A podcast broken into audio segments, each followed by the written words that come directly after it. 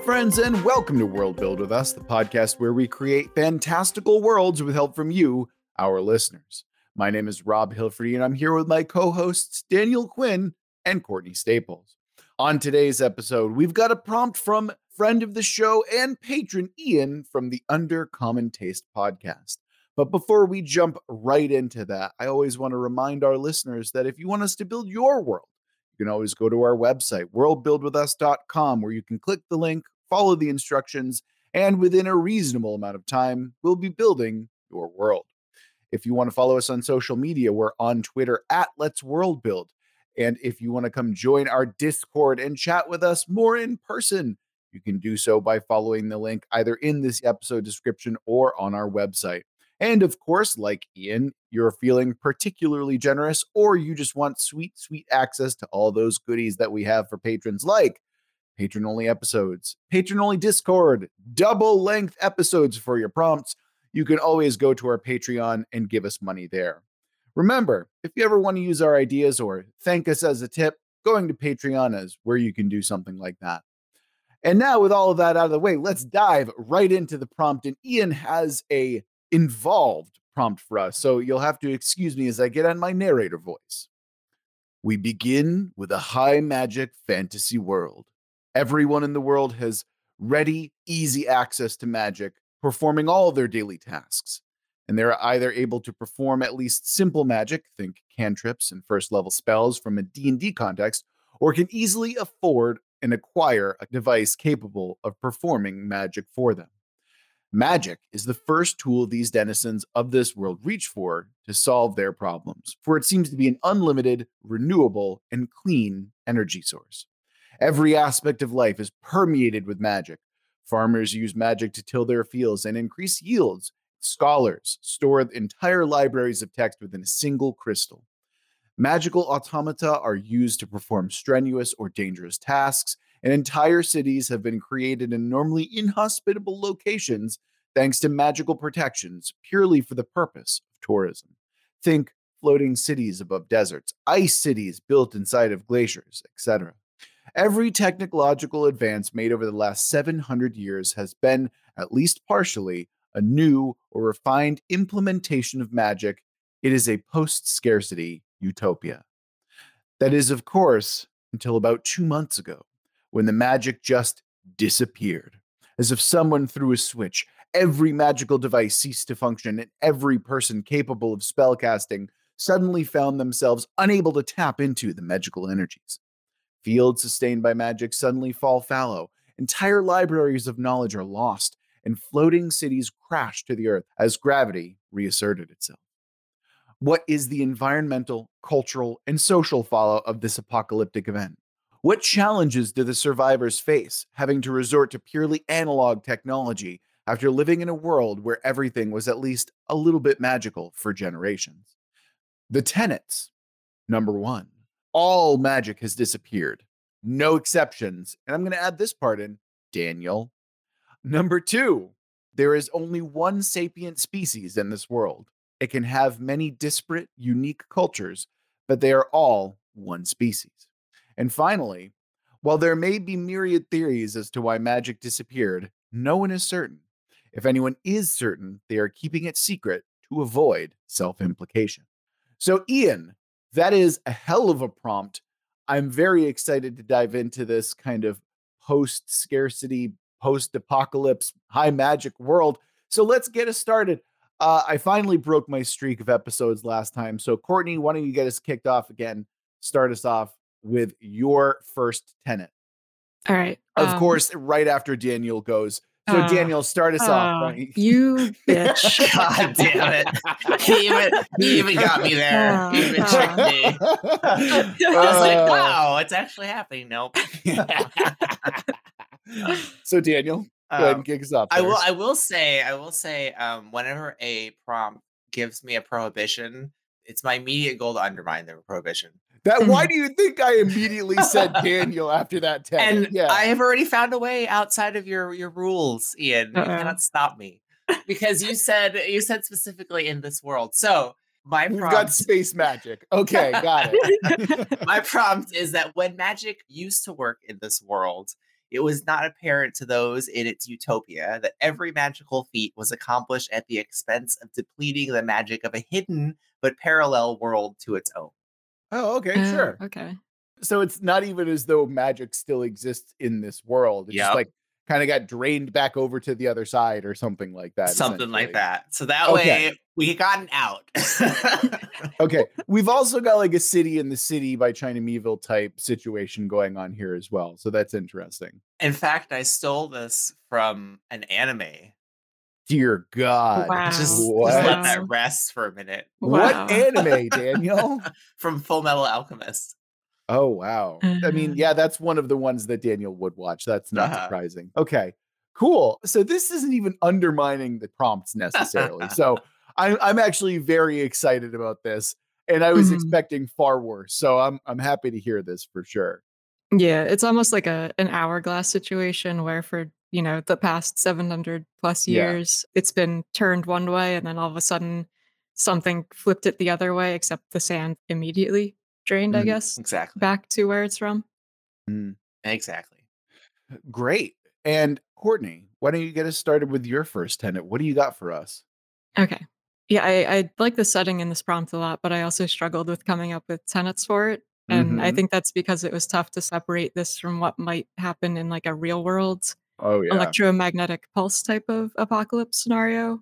Because the way that magic is laid out in the prompt, it's effectively is like electricity in our world, and that it's like responsible for so Mm. much of how a lot of civilization functions. And if there was like a impossibly massive EMP or really strong solar flare that suddenly wiped out all electricity on Earth, that would be akin to what's being described in the prompt, uh, except for the pre-apocalypse society being post-scarcity. But you know, Mm. Start hoarding your insulin in this world, I guess is what Courtney's trying to get at.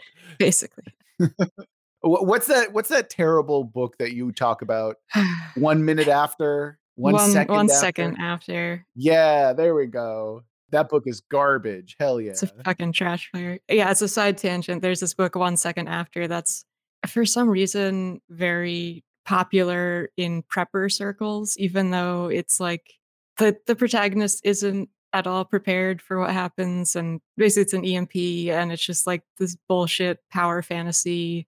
It it's uh yeah, it's it's one of those things where it's like within the span of like a month, people have already resorted to baby cannibalism, yeah. which you would think, wow. yeah, which you would think Courtney would be all about, but like it's poorly written. So. It's just really unrealistic in that no, but it's like it not just baby cannibalism, but also Satan cannibalism. They're Oh, Satanists. You gotta right. Oh, wow. that key plot Forgot about that. Yeah. I mean, Yeah. that's the first thing I'm gonna do when we lose power because Hail if- Satan. Yeah, because who else am I gonna pray to? I don't have the internet anymore, so my life is effectively pointless. oh yeah, sure, yeah. What would you do? Honestly, Daniel, I feel like you out of the three of us would probably fare the worst in a in a post electricity apocalypse. I would give up. I'm like, I'm done. I'm Yeah. done, guys. Remember Yeah. in, in uh, the zombie movie, um, the what was it, 28 days later, when the Yeah. parents kill themselves? I'm like, that's like me on day one. I'm like, I'm out. I'm guys. it's like five seconds before it happens, Daniel. Like, fuck this. Like, I just see what's about to happen. yep.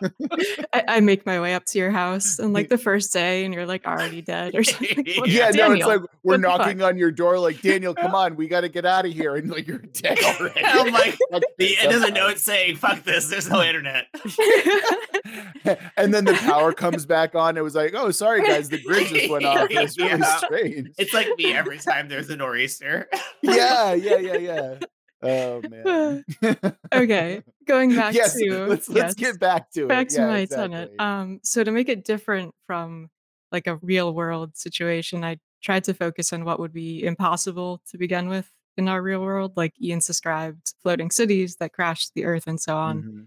Uh, and I'm going to say that magic has also been used to control weather and natural disasters like hurricanes and earthquakes. And now that that control has been lifted, all of that energy that had been sort of held at bay has been released. Mm. Uh, so weather patterns have started to shift into extremes, and earthquakes and uh, volcanic eruptions are becoming a lot stronger, a lot more frequent Mm. than in the past. Interesting. Yeah, that's that is very fun. Actually, I like that. I I have a very similar tenant, but before we get into that, let's let's see if Daniel has any follow up for you as well, Courtney.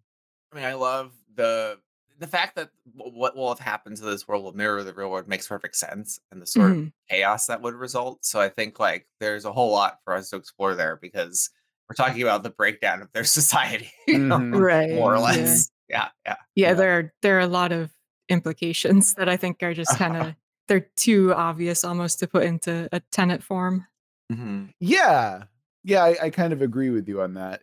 But um, I, I again, I'm just going to piggyback off of you Mhm. because similarly, I was like, okay, what else in this magical world was like kind of kept in check by magic? And I'm like, if this is a high fantasy world, we obviously have monsters, and monsters were the thing that were being bound by magic. You know, either kept in stasis or slumber, or you know. So now, similarly, it's not just about like weather patterns being unpredictable. It's now we have roving hordes of monsters that are now Mhm. rising from their slumber slash freed from their arcane prisons and oh boy you know that's bad so if you thought the weather was bad we also have monsters as well so it's like lightning dragons or some sh- no well i actually i actually don't want to necessarily do dragons because i feel like that's an intelligent creature so like Yeah. you know, like something that is like just a behemoth, like literally. And it's like in the background, you see the lightning bolt shoot across the sky and it's like backlit. And it's like, oh, fuck, that's a giant monster. We're all dead. You know, we can even mm-hmm. have dinosaurs if we wanted to. You know, why not? Uh, uh, so basically, these these natural forces that have been kept in check in the past have been unleashed because magic's Exactly. gone. Exactly Mhm. right. Yeah.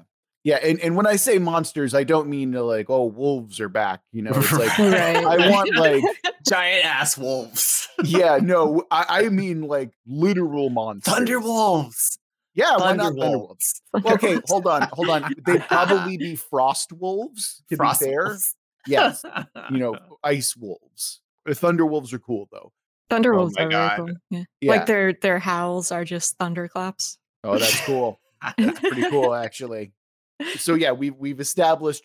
Holy shit, the world is suddenly way more dangerous than it used to Yes. be. Very Okay. very Cool.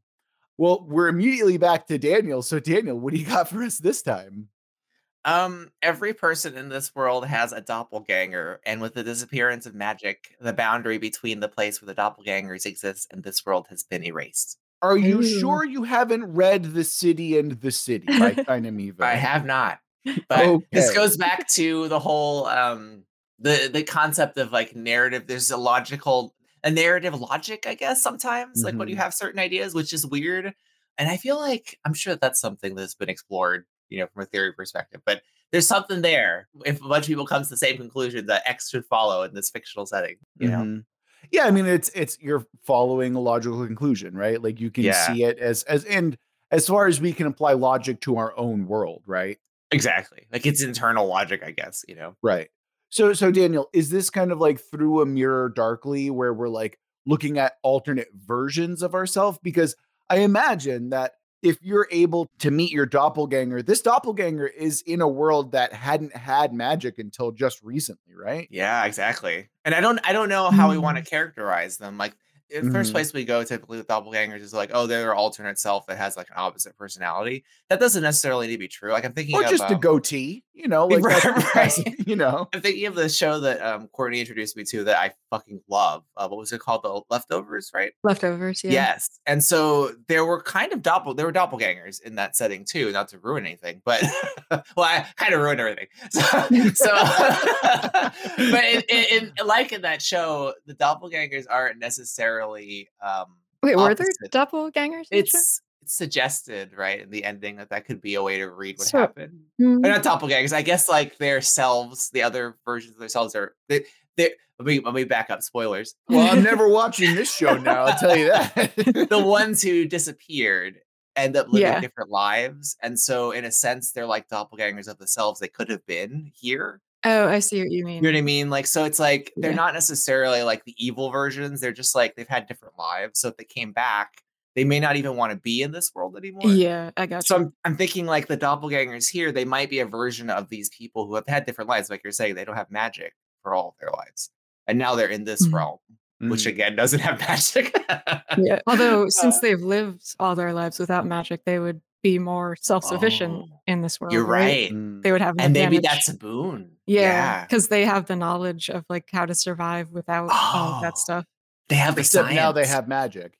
Yeah, Oh, they have science too. Yeah, absolutely. They have the science because they don't have any magic either if they're in this world, which doesn't have Yeah. magic. You know. Yeah. I also like the idea that because they have technology, they'll actually run through the magic slower than the other society did. Because it's like at a certain point, they all they used was magic. And so this time they're like, oh, we have tandem technology and magic. So we can kind of maximize the energy efficiency of our magic usage here, you know? Yeah, but Daniel was saying they don't have magic, right? Well, I imagine where the world they lived in, their magic was being depleted, right? Because Yeah. it was being used Right. by this one. So that maybe they, some of the ones who have arrived here, lived in a world where there was no magic at a certain point because Mhm. it's been used by the other place. So Mm. what you're saying, Courtney, is that now that they're here, they've been equipped with the knowledge of having Yes. lived either in low magic or zero magic. You know? Oh, Yeah, okay. so you're saying these exactly. doppelgangers have migrated over to this world. Yes, the, the Okay, boundary between okay. their world and this one has vanished. So they're here. Oh, okay. So so there is like there's doppelgangers in this world. The other world is now entirely uninhabited. Is that what I'm hearing? I'm guessing, and maybe it's like separated off somehow because we don't. We Mm. want it to be where the magic is. You know. Okay, so so when we're talking about doppelgangers, let's also ask this question as well, right? What what has crossed over? Is it everyone from that world? So now we have double the amount of people, but half the resources that are normally used to sustain. Do animals and do monsters roam over as well in terms of doppelgangers? Like, what are we looking at here in terms of logistics, just so we can kind of figure out how this is going to work? I'll start by saying to keep in line with the tenant, it's only the sentient race that he mentions, Okay, and let's say it's not 100% of them. okay. Do we want to just roll a die and see how? Yeah. Okay. Break out your D hundred, Daniel. Let's see what we Oh got. man. Me get this D100. Having again, I love using this thing. I know that. Why do you think I'm? Why do you think I'm like? You know what? Let Daniel have his fun. Let Daniel have the D hundred roll. Me roll this near the mic. 85% I rolled. Holy shit! So is that 85% who came over, or is it eighty five percent who Oh. stayed? What do we want? I could go either way. Um, I'm leaning towards fifteen percent because eighty five percent means you're almost doubling the world's population. which means that is- you're creating a highly unsustainable world that will probably fall very quickly into chaos, which is something we can explore, but it's the type of like scarcity and like Courtney might like that. that. I'm that I'm right, which I am personally less interested in. But if Courtney wants to make the case for the 85, that I'm here. I mean, the case for the 85 would be that like a lot of people are already going to be dying pretty much. But I do Are you almost sure thinking, about that, Courtney? We haven't gotten through our tenets yet. I mean, just based on the fact that like if electricity suddenly shut off for the entire world, there would be a lot of uh, death and suffering Hmm. unless you have something about immortality, but uh, which is almost more horrifying to think about if there's like suddenly less Uh-huh. uh, resources. But anyway, I, I think I think I'm inclined to go with the 15 just so that this new group doesn't have a huge, huge advantage over the existing denizens of the world. Mhm. Um, since they're already coming in with technology, they're already coming in equipped to handle a world without magic. hmm Plus, there's also like the idea that there's a very interesting story happening in the other world as well. Like, if 85% of the entire population just suddenly was gone, that's another post apocalyptic event as well. Mhm. But if 15% leaves, that's like, that's a huge disaster. But it's also like, oh, wow, that, you know, like that's an interesting world. I mean, there's already the, uh, what there's a sci-fi series or something like that called like the 1% where 1% of the world disappears and it changes a bunch. Do you know what I'm talking about? I mean that that is the leftovers actually. Oh, okay. Well, there you Yeah. go. There we go. Okay, may, that that is that's probably where I heard it. So okay, Maybe there there's you go. something else too, but yeah. Well, I mean, even still, like right, like now you have two really interesting narratives kind of playing out in parallel. Plus, Mhm. maybe the fifteen percent of people who are getting transitioned over here can be like, oh yeah, we need this, this, and this, and you know, like they can take on a more leadership type role Mhm. whatever that looks like. And mind you, that's not always the case, right? Like if you or I got like time traveled back 700 years in the past, you know, like how much general use knowledge would we be able to apply? Yeah, exactly, Daniel. I get it. I get it, Yeah. Daniel. That's why I was talking to Courtney and not not, not Mhm. Daniel. Um, but like think about that, right? Like, so okay, suddenly you're thrust 700 years in the past. what does that look like for you and what actual knowledge are you able to apply like none of us are like super smart engineers or scientists you know like so how are we going to be able to apply that knowledge there and i think that we can Mhm. kind of apply that with the migrating you know doppelgangers the 15 percenters over here as well God, that show was so fucking good. It is really good. It's Yeah. freaking the best. One of my favorite shows of all time. uh, it's too bad i'm never going to watch it I yeah should. I mean, it's even knowing some of the conceits, like the feeling of it, is just so fantastic. I think you'd still love it. Mhm. Um, but sorry, I, I agree with both of you. I think fifty percent has more narrative stakes. Great. All right, we've got we've got 15% of the other world translating over. Now, how recognizable are they as doppelgangers? You know, because I imagine that if I lived a different life, I might look very different. I'd Mhm. say identical twins, other than what might have happened to you because of, like you said, your circumstances. Right, right, Mhm. right, right. Mhm. Uh, because now I'm just thinking, like, how fun would it be to like meet the person who you are in another world and be like, I really don't like you. yeah, You like you are a like- dick. You're Yeah. jacked, but you're a dick. yeah, or something like, "Oh, you're a horrible tyrant. I'm going to murder you and take your place." Mm-hmm. And like suddenly become a benevolent ruler, you know, like that kind of thing. And what does that look like when a tyrannical dictator is suddenly replaced by someone who doesn't have that baggage but still has to reconcile with the fact that this other person did all this stuff and you're you're impersonating them. So, I don't know, I think there's some interesting stuff that we can do with that as well. Mhm. yeah, But let's go back to the prompt as well, right? This is only two months after this has all happened. Mhm. So the immediate collapse has happened, major panic has happened, right? But what when the switch got flipped, is that when the 15% came over? Or is it like they've been trickling in since then? What what are we thinking? my first feeling is trickling. Hmm. only because I feel like the barrier isn't like open. It seems to be weakened, maybe, or whatever the barrier is. So maybe it's Okay, like some of them found their way over. The thing with the people appearing, even if it's like a trickle in, I imagine that there's going to be a lot of suspicion around them, given that their Oh, appearance yeah. is associated with uh, like They're a- literally harbingers of like no magic. Yeah, of course Right. they're gonna be greeted with fucking suspicion. Yeah. right. Like, is this going to be like a witch hunt for these new people who have Mhm. appeared? I, I'm going to say partially Yeah, yes. I'm sure people will be afraid. Like people are afraid of doppelgangers. Yeah. One thing I, I am interested in kind of exploring though is we are talking about a post scarcity kind of utopia, right? With with the magic and everything like that. Mhm. And because obviously we've never had anything like that before, I imagine that there's probably a pretty big social shift that had to happen in order for them to kind of have this situation.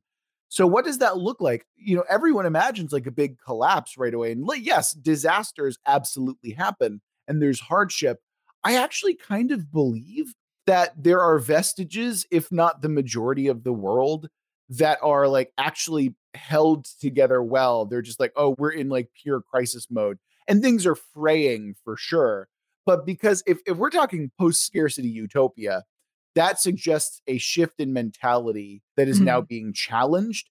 But because there's been a culture of this kind of like care and and you know all this other stuff, I actually am of the belief that they wouldn't immediately devolve into violence and chaos immediately, right? Just because Oh, of the that is good- preconceived stuff. That's an interesting proposition. Yeah. Yeah, that's that's what I was thinking too, because like I mean, in our current world, we're sort of used to the individualism and the Yeah. essentially greed, I guess. And whereas in this world, if it's post scarcity, there's probably a much more communal uh, living Right. situation and uh, probably less likely to compete in a crisis. And there's also too like in crises, like it doesn't always immediately devolve into you know baby Satan cannibalism. Right. So like yeah, I imagine that you know when this collapse happens, there's obviously going to be death and suffering of people whose you know lives were made possible by the magic. But I Mhm. think that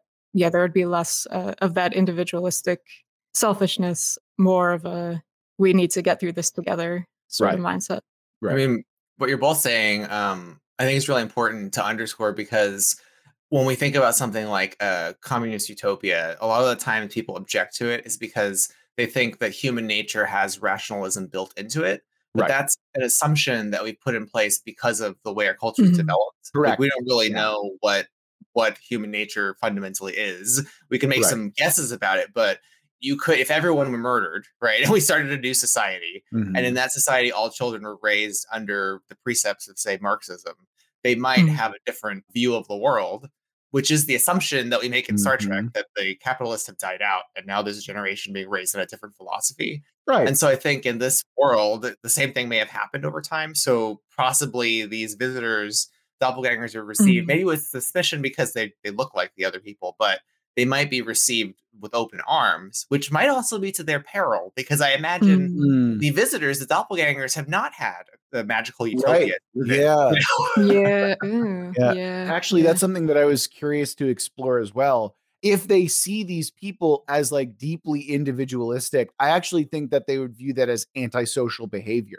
right. Because one thing that yeah. really irks me about a lot of post apocalyptic fantasy is like this idea that it's all about the rugged individual. Like there is this Mhm. extremism to the individual, and it's not about like the community that is built within those societies, right?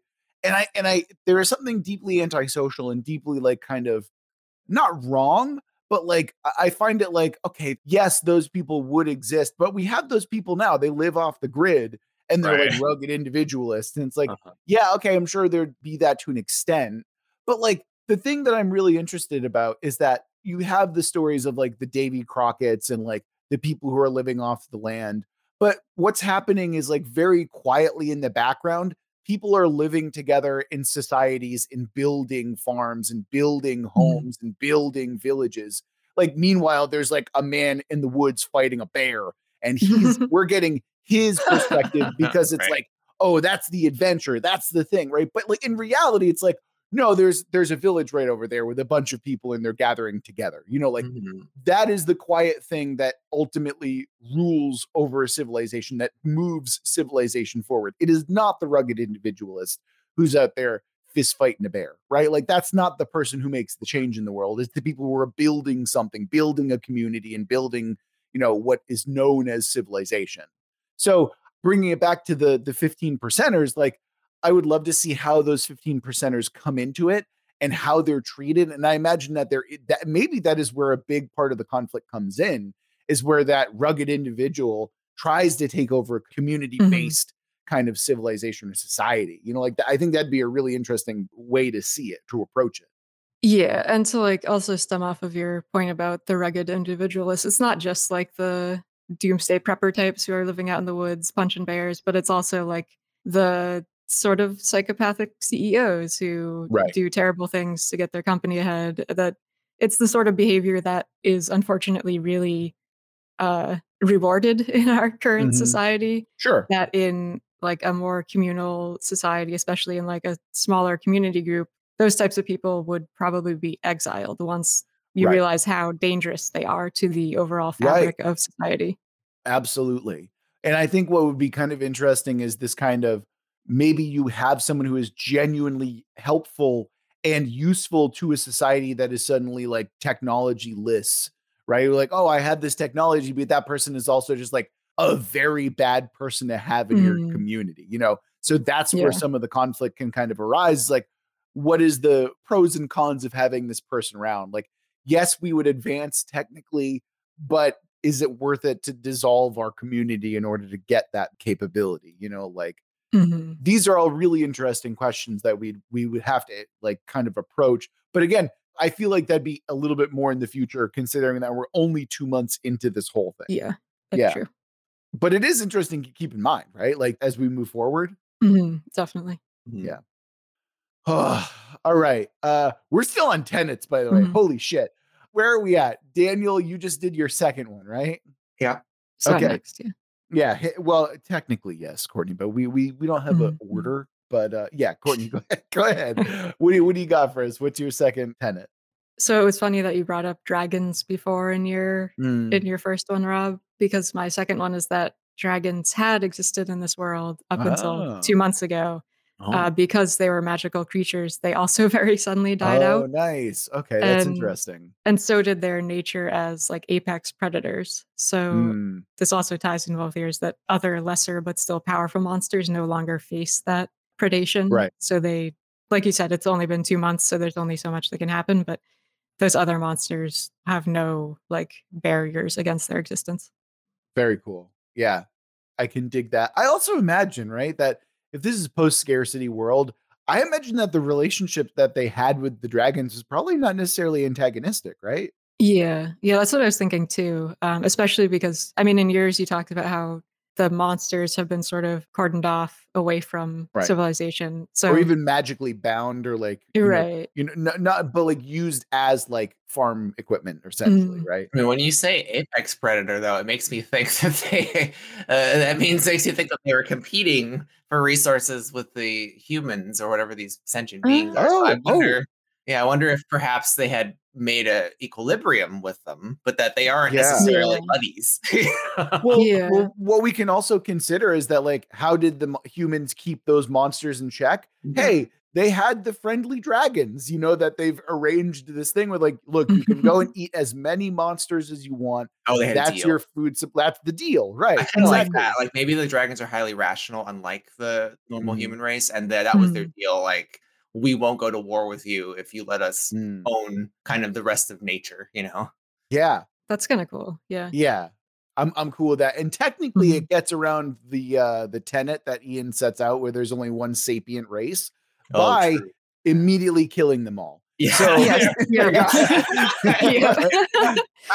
so, pretty much. so yeah. that is that is absolutely still true. So we're good. Mm. and that raises some questions too, because if magical dragons that are apex predators exist on this side, what is their parallel in the other side? Uh King Kong monkeys, obviously, right? Like It would have to be something deprived of sentience that now has sentience, right? Or that has deprived of power that now has power. oh shit. you know. Yeah, no, Oh. the idea that there is a race of monster that suddenly develops sentience, Mhm. that is a really interesting and cool concept. Maybe well. That that's why some of the doppelgangers are in Exodus Oh yeah. from their world. Or what do you mean? So that they were driven out by this by this thing, this newly Oh, awakened okay. thing. yeah, but the rise of this new intelligence in Yeah. their side Yeah. that was gone for a long time.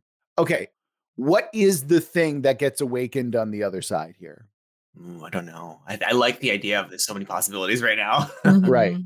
it's got to be something equivalent, I guess, in threat to the dragon. Yeah. some yeah. way. Mhm. know. But it's suddenly imbued with like sentience and like I mean- intelligence. So does that mean that it has to be like a natural predator, or can we give like hyper magic and make like illithid equivalents or something like that We instead? can keep it simple and literally say they have dead dragons on their side that now are back. Mm, Oh, like undead ones that Oh. have come back. Yeah. Yeah, like the, now Mm. those the ones that were dead because they were deprived of magic now have magic and come back to life, whether that's undead or whatever. Ooh, Mm. that's kind of cool. mm. Or, or I mean, it could also just be like, hey, they were sleeping, or they were in like some Yeah, kind yeah. of like a, uh, a slumber, or a- what's it called? Hibernation. Hibernation. There you Yeah. go. I think Thank you. that's. I mean, I love. I love me some Lithis, but I think it, if it's simple, we don't have to like worry about another race. Right, We can use right. the same Mhm. rules. You know. yeah. yeah. I mean, that's also like their souls are removed from their current Yeah. bodies and get moved over to the other one, which is like pretty that. crazy. Yeah. Oh, oh, oh, oh, man. That's really interesting as well because if you imply that the same sentience gets transferred between the two bodies, Mhm. is that the same thinking thing? is that Uh. like the same thing that transfers over? So, like, what does that Mm. look like? Like, oh, that's really interesting. If we, oh, oh, of, I mean, of course, we could also just be like, nope, new brain, new person, new thing. You know, it's just like it all gets jumbled up on the transfer over. You know, Mhm. That's a good question. yeah, Yeah. I don't know which one I prefer of those Mm. two options. I don't know. That's right. because like I could see it being like even worse for the other side if it is new like brains that form. Mm, Here's an idea that might sway you. Mhm. If the dragons are essentially one entity that has moved from point A to point B, that would Mhm. suggest that the two worlds were once one entity, and the doppelgangers are Yeah. split into two halves. Uh, Doppelgangers yeah. are split of the two. You know. okay, that's kind of cool. That's cool. yeah. Yeah. I don't know why these humans have been divided, but it seems maybe that something different happened with the dragons. But I, I like there's Mm. something about the duality of that that's interesting. Yeah. Yeah. Does that mean then that like if it's the same minds that are being exchanged between these dragons over the course of however many thousands of years or whatever, does that mean like they have the knowledge that this cycle is going to continue to happen? Mm. I mean, I would guess so. If it's a cycle, like, Yeah. I would want to fight against the cycle setup because I, I I like we agree o- with we that. often go to that. Yeah, but Yeah. it's like Yeah. even if it happened once, that's fine. But I mean, like I, I think it would be interesting if now they have that knowledge because Oh, they had a deal, right? But they had a deal on that Right. side, not this side. Mhm. Well, yeah. what I think might be really interesting as well is that maybe this is the first time this thing has happened in this Mhm. current setup. So the dragons are equally like confused by this sudden shift and Uh, change, yeah. right? Oh yeah. And so, you know, like we had a deal and now all of a sudden you're trying to hunt us, the deal's off and now shit's going down, you Mhm. know? Mhm. And so, like, all of a sudden, you have 15% of the world's population becoming dragon refugees and moving over to this new Yeah. world because the barriers, like, there's that level of osmosis that's starting to, like, oh, the worlds are starting to come together again. You I mean, maybe there's no maybe on the other side because they had to rough it and there was technology and very little magic. They had to like fend off nature themselves, and so there's Right. not enough things for the apex predator to go after anymore. So the dragons are like, "Oh, we can't Mm. eat anything else, so we're gonna eat you." yeah, Yeah, that's good. that is that's good. cool. yeah. Yeah, no, this is all very cool. Uh, so get fucked dragons, get out of here. See you later. um, yeah, Though another interesting thing to note too is like if um all the dragons on this side suddenly died, then that is a food source for people, like a very large food source. well, well, that's kind of what I was thinking is that if these dragons are slumbering, then they have to have something that is either akin to hyper regeneration or they're effectively invulnerable to harm, right? Mhm. Because if the dragons on the other side are hibernating and then the bodies transfer over, then what are they just fucking dead? Right? Or like they're just bones? Like, Disney right, gargoyles. okay, sure, sure. We can do something. Yeah, no, that's no, fine. that's gonna, that is cool. Yeah. Yeah. I- I'm okay Yeah. with that. Like if they if in their hibernation they transfer over to some kind of invulnerable state, you know, like I'm okay with that. I do like the image of them suddenly transforming into like stone Yeah. gargoyles. Mhm. That is cool. Now you have giant cool dragon statues all over the place, right? Like Yeah. yeah. Yeah. Man, I feel like this could already be a fa- it's a pretty good fantasy setting. I I think this will work Oh, well yeah. as a novel, honestly. Mhm. Mhm. Yeah, I think Mhm. so too. Sure. I mean I I mean you're doing like a sci-fi fantasy switch basically. Or a fantasy world with a sci-fi conceit, right? Yeah, that's- there's lots yeah. of ways in too. I mean, we haven't Yeah. gotten to that part of the prompting work, but there's Mhm. lots of ways in, I think, to the story. Yeah. All right, are we good to switch over to our um our recap? Or you haven't done your last tenet, right? Yeah. Oh shit. So okay, so f- for my for my final tenet, we we've built this robust world, right? What I am really interested the the thing that Ian said that every technological advance made over the last 700 years have been at least partially new or refined implementation of magic, right? So that Mhm. means that their technology, their current analog non-magical technology is 700 years old, right? Yeah. so I, I'm suggesting that their regular non-magical technology has entirely stopped advancing as of 700 years ago. Mhm. And, and like I know that that's basically what Ian said, but I'm gonna like be really hard on that fact. I want to emphasize that there is no non-magical tech that is newer than 700 years old. So That makes sense. Yeah. Yeah. I mean, and it also feeds in because like our travelers will probably go like, "Wow, this is a fucking like XYZ bot. We haven't had, we we improved on that like 700 years ago." right, yeah. No, it's an interesting thing to emphasize too, because like I don't know if you take the current world and go back 700 years, like Mhm. there obviously there would be a lot that's missing, but like Right. we wouldn't be starting from like zero. nothing. Yeah, exactly. Right. Like if we go back to 1300s, like holy Mhm. shit, that is an entirely different that's a different planet that we're living on Yeah. at that point. You know, like that's pre-golden age of sail. Mhm. Plus, I, I would also imagine as well that like yes, it would be 700 years back, but there are certain scientific principles and certain knowledge that we would have that Right. would Yeah, still like yeah. carry over. So it's like we'd be able to like speed run the tech tree a little bit, kind of like that anime Doctor Stone, you know, where it's like, okay, it's not magical based, but I can figure out a like a real world kind of way to figure out how to make this work, you know, like or a science based way to make this work. So, you know, again, we're only two months into this thing. So Mhm. eventually it will get to that point. But as of right now, holy shit, y'all, we're like way back in the Stone Age, basically. Well, uh, things we have to think about Obviously too. Stone Age, post Stone Age, but you know what I mean. Sorry. things I have to think about too along the same lines. Um, you know, like there are probably like machines and other inventions mm-hmm. that they know how to use by virtue of the magic helping them use it.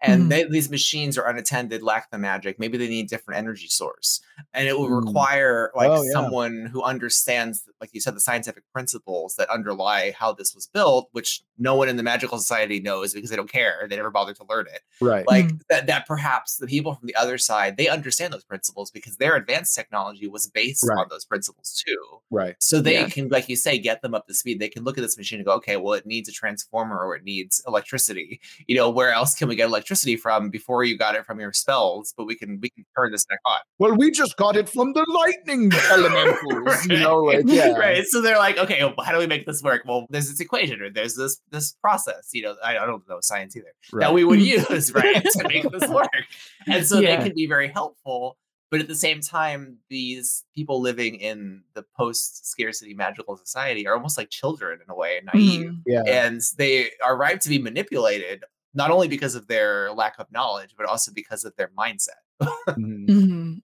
Have either of you seen a child walk up to a TV that isn't a touchscreen and try and use it like it's a touchscreen? I imagine that, but magnified and amplified across the world, where it's like Mhm. turn on screen, and it's like, uh, what are you ta- what are you trying to do here? You know, like, uh, oh, turn on dress myself, you know, or something like that. Or it's like, oh, how am I going to clean my clothes when I don't have the prestidigitation spell? You know, it's like all of a sudden, like every like minor inconvenience, like this is some bullshit, you guys. I don't know. I don't know how to tie my shoes. I keep tripping all over the place. right. oh my god You know, Right. it's like amplified to a magnitude that is almost comical until it's like a week into it's like, you guys, we've really got to figure this shit out. It's becoming a problem, you know? Yeah. Yeah. i shit myself i don't know how to clean myself We're just so used to magicking away our poop like in Harry Potter. yeah. Gun, kill myself. Robot, kill myself. it's not working I'm, I'm all out of ideas. um no i love that but something else to consider that's also been kind of a common thread through some of our other um settings this year is language and like Oh, even if there are you know books and records and things of those 700 plus year old technologies like are people still going to speak the same language like if we tried to speak mm, old english we'd be like what the fuck Yeah. is right. we can't understand Or or imagine that like to get around that kind of issue, everyone's had like a Babel fish or like a rune implemented on them. exactly So like the language that they've been speaking the entire time, like you didn't realize that it was an entirely different language until whoops, the magic's turned off. So now we can't Mhm. rely on translation anymore. right and all of yeah. a sudden that's like, oh shit. So like the wife that you fell in love with and you've been married to for 40 Oh, years, no. you suddenly, Can't speak suddenly can't communicate. Yeah yeah and, and obviously you still have that like deep love and care and so it's like all right we're going to commit ourselves to like learning this language you know Mhm. but it's still something that has to be reconciled and i think that's a really that's a great conceit to kind of consider as well I mean, to your point, Courtney, too, like any manuals or documentation, even if they were written in the common language, whatever that might be, they may not understand the math behind it, or they may not Mhm, understand how to program it, or because they've Yeah. never done that, you know, and they never had to. right yeah like the the sudden end of automation of certain things yeah it's going to be a Mhm. problem Oh Yeah. God, could you imagine? Like if I had to like half the I'm not a hardware, I'm a software person. Half the things in my computer, I would have no fucking clue what to do with, you know? yeah, yeah, exactly. Oh man. All right. So this is very exciting. I'm really thrilled to see what happens and where we kind of end up going. So before we roll our twist for the series, let's go ahead and recap our tenets. Daniel, you started us off. What was your first tenet? Um, in short, my first tenet establishes that there is a hidden world where when magic is used in the the world of the prompt, it's deprived from that hidden world. Mm-hmm. Yep. For me, I feel like that's pretty well satisfied. Mhm. Yep. Yeah. All right. Uh Courtney, you kicked us off with your second one. So what did you start with? That was that whether natural disasters had been controlled by magic. Right. And now that that's been lifted, all that energy has been released more or less, and weather patterns are Mhm. starting to shift into more extreme stuff. And uh, natural Mhm. disasters are becoming much more frequent and stronger, which Hmm. we haven't really talked about. yeah, uh, I was yeah. gonna say like we haven't talked about that at all. Yeah. We need yeah. to explore that. I feel I feel like too. Um, I wonder to what extent I think the people moving from the other side could help them with that because they probably lived under Mm. extreme climate change conditions and they've learned to control it not through necessarily through science, but in, in through I guess through science like agricultural ways and different ways Right. of living with the land instead of like trying to change the land they live with it. So maybe that's what they can teach the people of this of the side. You know. Hmm. Mhm. Like the signs to look for when there's going to be some mega storm Yes. coming or Right. stuff like that. Basic stuff that they never thought about. Right, right. You You never know? had to think about. Yeah. Mhm. or it's like i mean if we're if we're thinking about how magic might work in this world like it might be down to and, and this might tie into how my first tenet works in that they might have bound the the weather itself to elementals so it's like oh there's a tornado coming get our air elemental to go Oh, ahead yeah. and quell that down you know so our our tenets could be tied and it's like all of a sudden like oh no the elementals do what they want oh, there's earthquakes and there's floods and it's all out of control and it's all getting worse and worse. But Mhm. the, the question that I have for you, Courtney, is why are they getting worse? Why wouldn't they just return to a normal weather state? My thought was that it's like the energy that's been built up from containing these things. Mm-hmm. And also like maybe in this world, uh the norm is seen as extreme because they've been able to, you know, push Mhm. aside extreme flooding or they've been able to like block tsunamis and stuff like that. And now that that stuff is back, it's like Mm. again like that almost childlike mindset of like wait this is Mm. this is different this is bad this is not good we are not used to this at all Okay, Mhm. so so it's it's more like there has been a dam of magic holding this Mhm. kind of weather back. yeah And it's like things will probably even out eventually, but Yeah. as of right now, it's like it's like in that that year in Boston where we got a blizzard every week for a month Yeah, and a half. Do yeah. you remember that? oh yeah it's it's sure basi- yeah. It's it's basically that, right? Like Mhm. that's what they're currently experiencing, where all of this bad weather is hitting them all at once, which and like I said, it will even out eventually and they will eventually Yeah. get to it. But it's like, yeah, their shit is getting rocked right now. And that makes sense to me. Yeah. As Yeah. as one of my favorite people once said in one of my favorite movies, nature finds a way. Mm. I, you, that sounds like a really handsome man who said that. Mm. Yeah. He was Mm. quite handsome, I think. Yeah. He still Yeah. is. I think Still he's is. quite Still is. I was gonna say, Yeah. still is very very much handsome. is very It's handsome. very very yeah. stylish. Yeah. Yeah, Mhm, al- very. Also, also that still plays in the jazz trio every Oh, every wow. Sunday. He Yeah. does. Oh my god. Oh yeah, yeah. He was on a D&D show for a while. Yeah he? was. yeah I Yeah. forget which one Oh, but he was interesting. Cool. um all right so yeah my my first tenet was monsters that had previously been bound or held in check by magic have suddenly you know roamed free and are starting to become a problem the dragon conceit that we kind of talked about helps uh, explain that and i feel like uh, we should probably talk a little bit more about what kind of monsters that are are getting loose and getting all Mhm. over the place but i feel like that's something i'm okay bringing into next episode Yeah. yeah I feel yeah. like that and the the weather conditions, like they're setting trappings that we could tie into factions and other Yeah. aspects of it. you know? Sure, sure, sure, sure. definitely Yeah. All right. Uh, so Daniel, bring us back. Your first, sorry, your second tenet. Go ahead. So this is that every person has a doppelganger in the hidden world, the other worlds, Mhm. um, and that Mhm. they're starting to trickle through. Okay. And I feel like we've made that pretty. I mean, we we had a whole ass conversation. Oh, yeah. that, yeah. So yeah I'm I'm satisfied with that. So Courtney, your second tenet, dragons. that yep that was that dragons had existed um they suddenly died when the magic died because they are magical creatures Right. and we kind of turned the dying into more of a transfer of consciousness and decided that they're going to be Right. gargoyle stone dragons now Right. And th- they've died in the same way that the magic has died. Right. that has just been like shifted over yeah Exactly.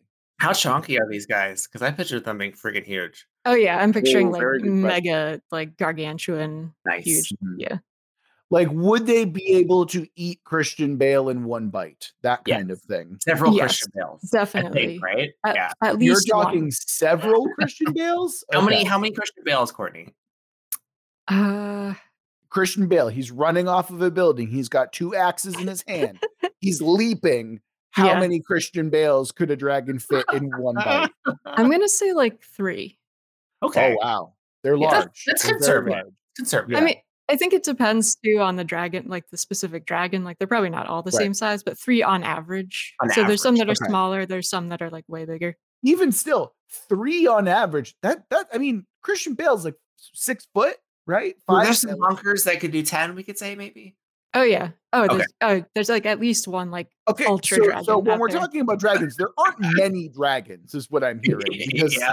yeah. I think Okay. they're pretty limited. I mean, given how fucking huge they are, they have to eat a lot to survive. So. Daniel, do me a favor, roll your D hundred again, Yes. for please. Is this how many Christian Bales? No, that's how many dragons there's going to be. Why should there are like two? Oh, so it sat on 56 for a moment and now it's on 10 exactly. Wow. Oh wow. Okay, Mhm. so it's 10. So there are 10 dragons, which actually really impressive, not gonna lie. They gotta be Uh, murder machines. They're probably yeah. fucking murder Yeah. machines. Holy shit. Yep. So now I'm And- thinking that three is like the smallest size of Christian Bale eating. Yeah. That's like the the minimum that they can. Minimum- Yeah. That's the baby size. That's like the diminutive ones. We should measure in how many elephants can they fit in their mouth. no, no. Christian Bale. Christian Bale's a good measurement. I prefer Christian Bale measurement. I do like that as a as a unit of measurement. What's the Yes. ratio of Christian Bales to an elephant? So I can thereby make like, No, no, get out of here. You Like, keep I can elephants out of this. I can No. make squares of um like Christian Bales squared. So Are we, are we talking African elephant, Indian elephant? Like what's the African elephant. sure. woolly mammoth, Courtney. Oh my god. So yeah, now I'm Uh, thinking like if they're that big and there's that few of them when they do switch over to the other side. It's like, holy bad. shit. It's gonna be real fucking bad. It's real bad. Like, and picturing too the fact that we decided on them being gargoyles, like you have these massive mountain-sized Yep. things on the other side that have been stone this whole time that people have probably like celebrated as you know idols or something, and then all of a sudden they come to life and just an entire city. Like, Here's the thing, right? I have I have always been of the opinion that dragons should be few in number, but Mhm. massively important in terms of Yeah. like their relate. Because because here's cool, the thing, right? why, you know? In D and D, in D and D, when you see like, oh, there's a horse-sized dragon, like no one cares Yeah. about a fucking horse-sized dragon. it's basically a lizard. Like who cares? Right, exactly. Who cares? You're just gonna punch it in the face. It's gonna, Yeah. go down, right? Like literally, if you're a monk. Just like in Blazing Saddles that we watched. Yeah, Yeah. Yeah, when he punches the horse, when Mongo punches the horse. Yeah. Yeah. yeah. okay. mhm. Okay. So think about it that way, right? Like even in good adventures, and there are good adventures that have smaller dragons, right? They're like, oh, you got to fear them. But like, no Dragonheart. one gives a fuck about Mhm. like a little medium sized dragon. Like, no Yeah. one's like, oh boy, look out for that. Like, when a wolf can be your equal, like, oh, who cares? But if you have a walking natural, di- if you have a walking Holocaust as like yes. Yeah. as yes. a as a mythical thing in your world, that's stakes. That's Mhm. Yeah. power. So yeah, when we Yeah. measure Walking Christian Bales, yeah, I, I mean that not in the historical event, but in the like definition. I of the still word. fucking love that word. It's so good for this. you know? Yes. yeah. Yeah. Okay. So yeah, we're using Christian Bales as a measurement of size here. Okay. So it can eat three Christian Bales in a bite, no problem. yeah, All right. Yeah. Got it. it's like the smallest one. Yeah. That's the smallest one Yeah. because there's 10 of them. And Mhm. all of a sudden, dear God, that's like, It's the diminutive, problem. w- wimpy one that that they realize. Oh wow, that's the shitty one. yeah. Yeah. it's it's like the literal uh virgin Chad meme. Like that's basically what we're looking at, right? yes. Yeah. Okay. All right. So dragons done. 2nd Mhm. Courtney tenet at the box. Oh, to add on though, that was the uh their role as apex predators is no longer there in this world. So that yes. Yeah. even more so leads to the expansion of other species. right to the monsters. Yeah. Yeah. Yeah. Yeah. Yeah. Okay. Good. Yes. For mine, for my second tenet, it is 700 years of technology is gone, like analog technology, non magical technology. And we're sticking that to like a hard kind of case. And so we're tossing this entire society back into the past 700 years. And that's basically where we're, what we're taking a look at for mine. Mhm. Yeah, I think that will it, it, it will make for a lot of stories too. Small stories you could write in the setting where you're really just showing the other doppelgangers teaching people things that Right. also teach us as the reader things we don't even realize we don't know. Mm. know. Right. Or or like that little story I said about like, you know, learning each other's languages after Yeah, relying on a translator. Like it Yeah, definitely exactly. expresses itself in smaller ways, I would think, right? Mhm.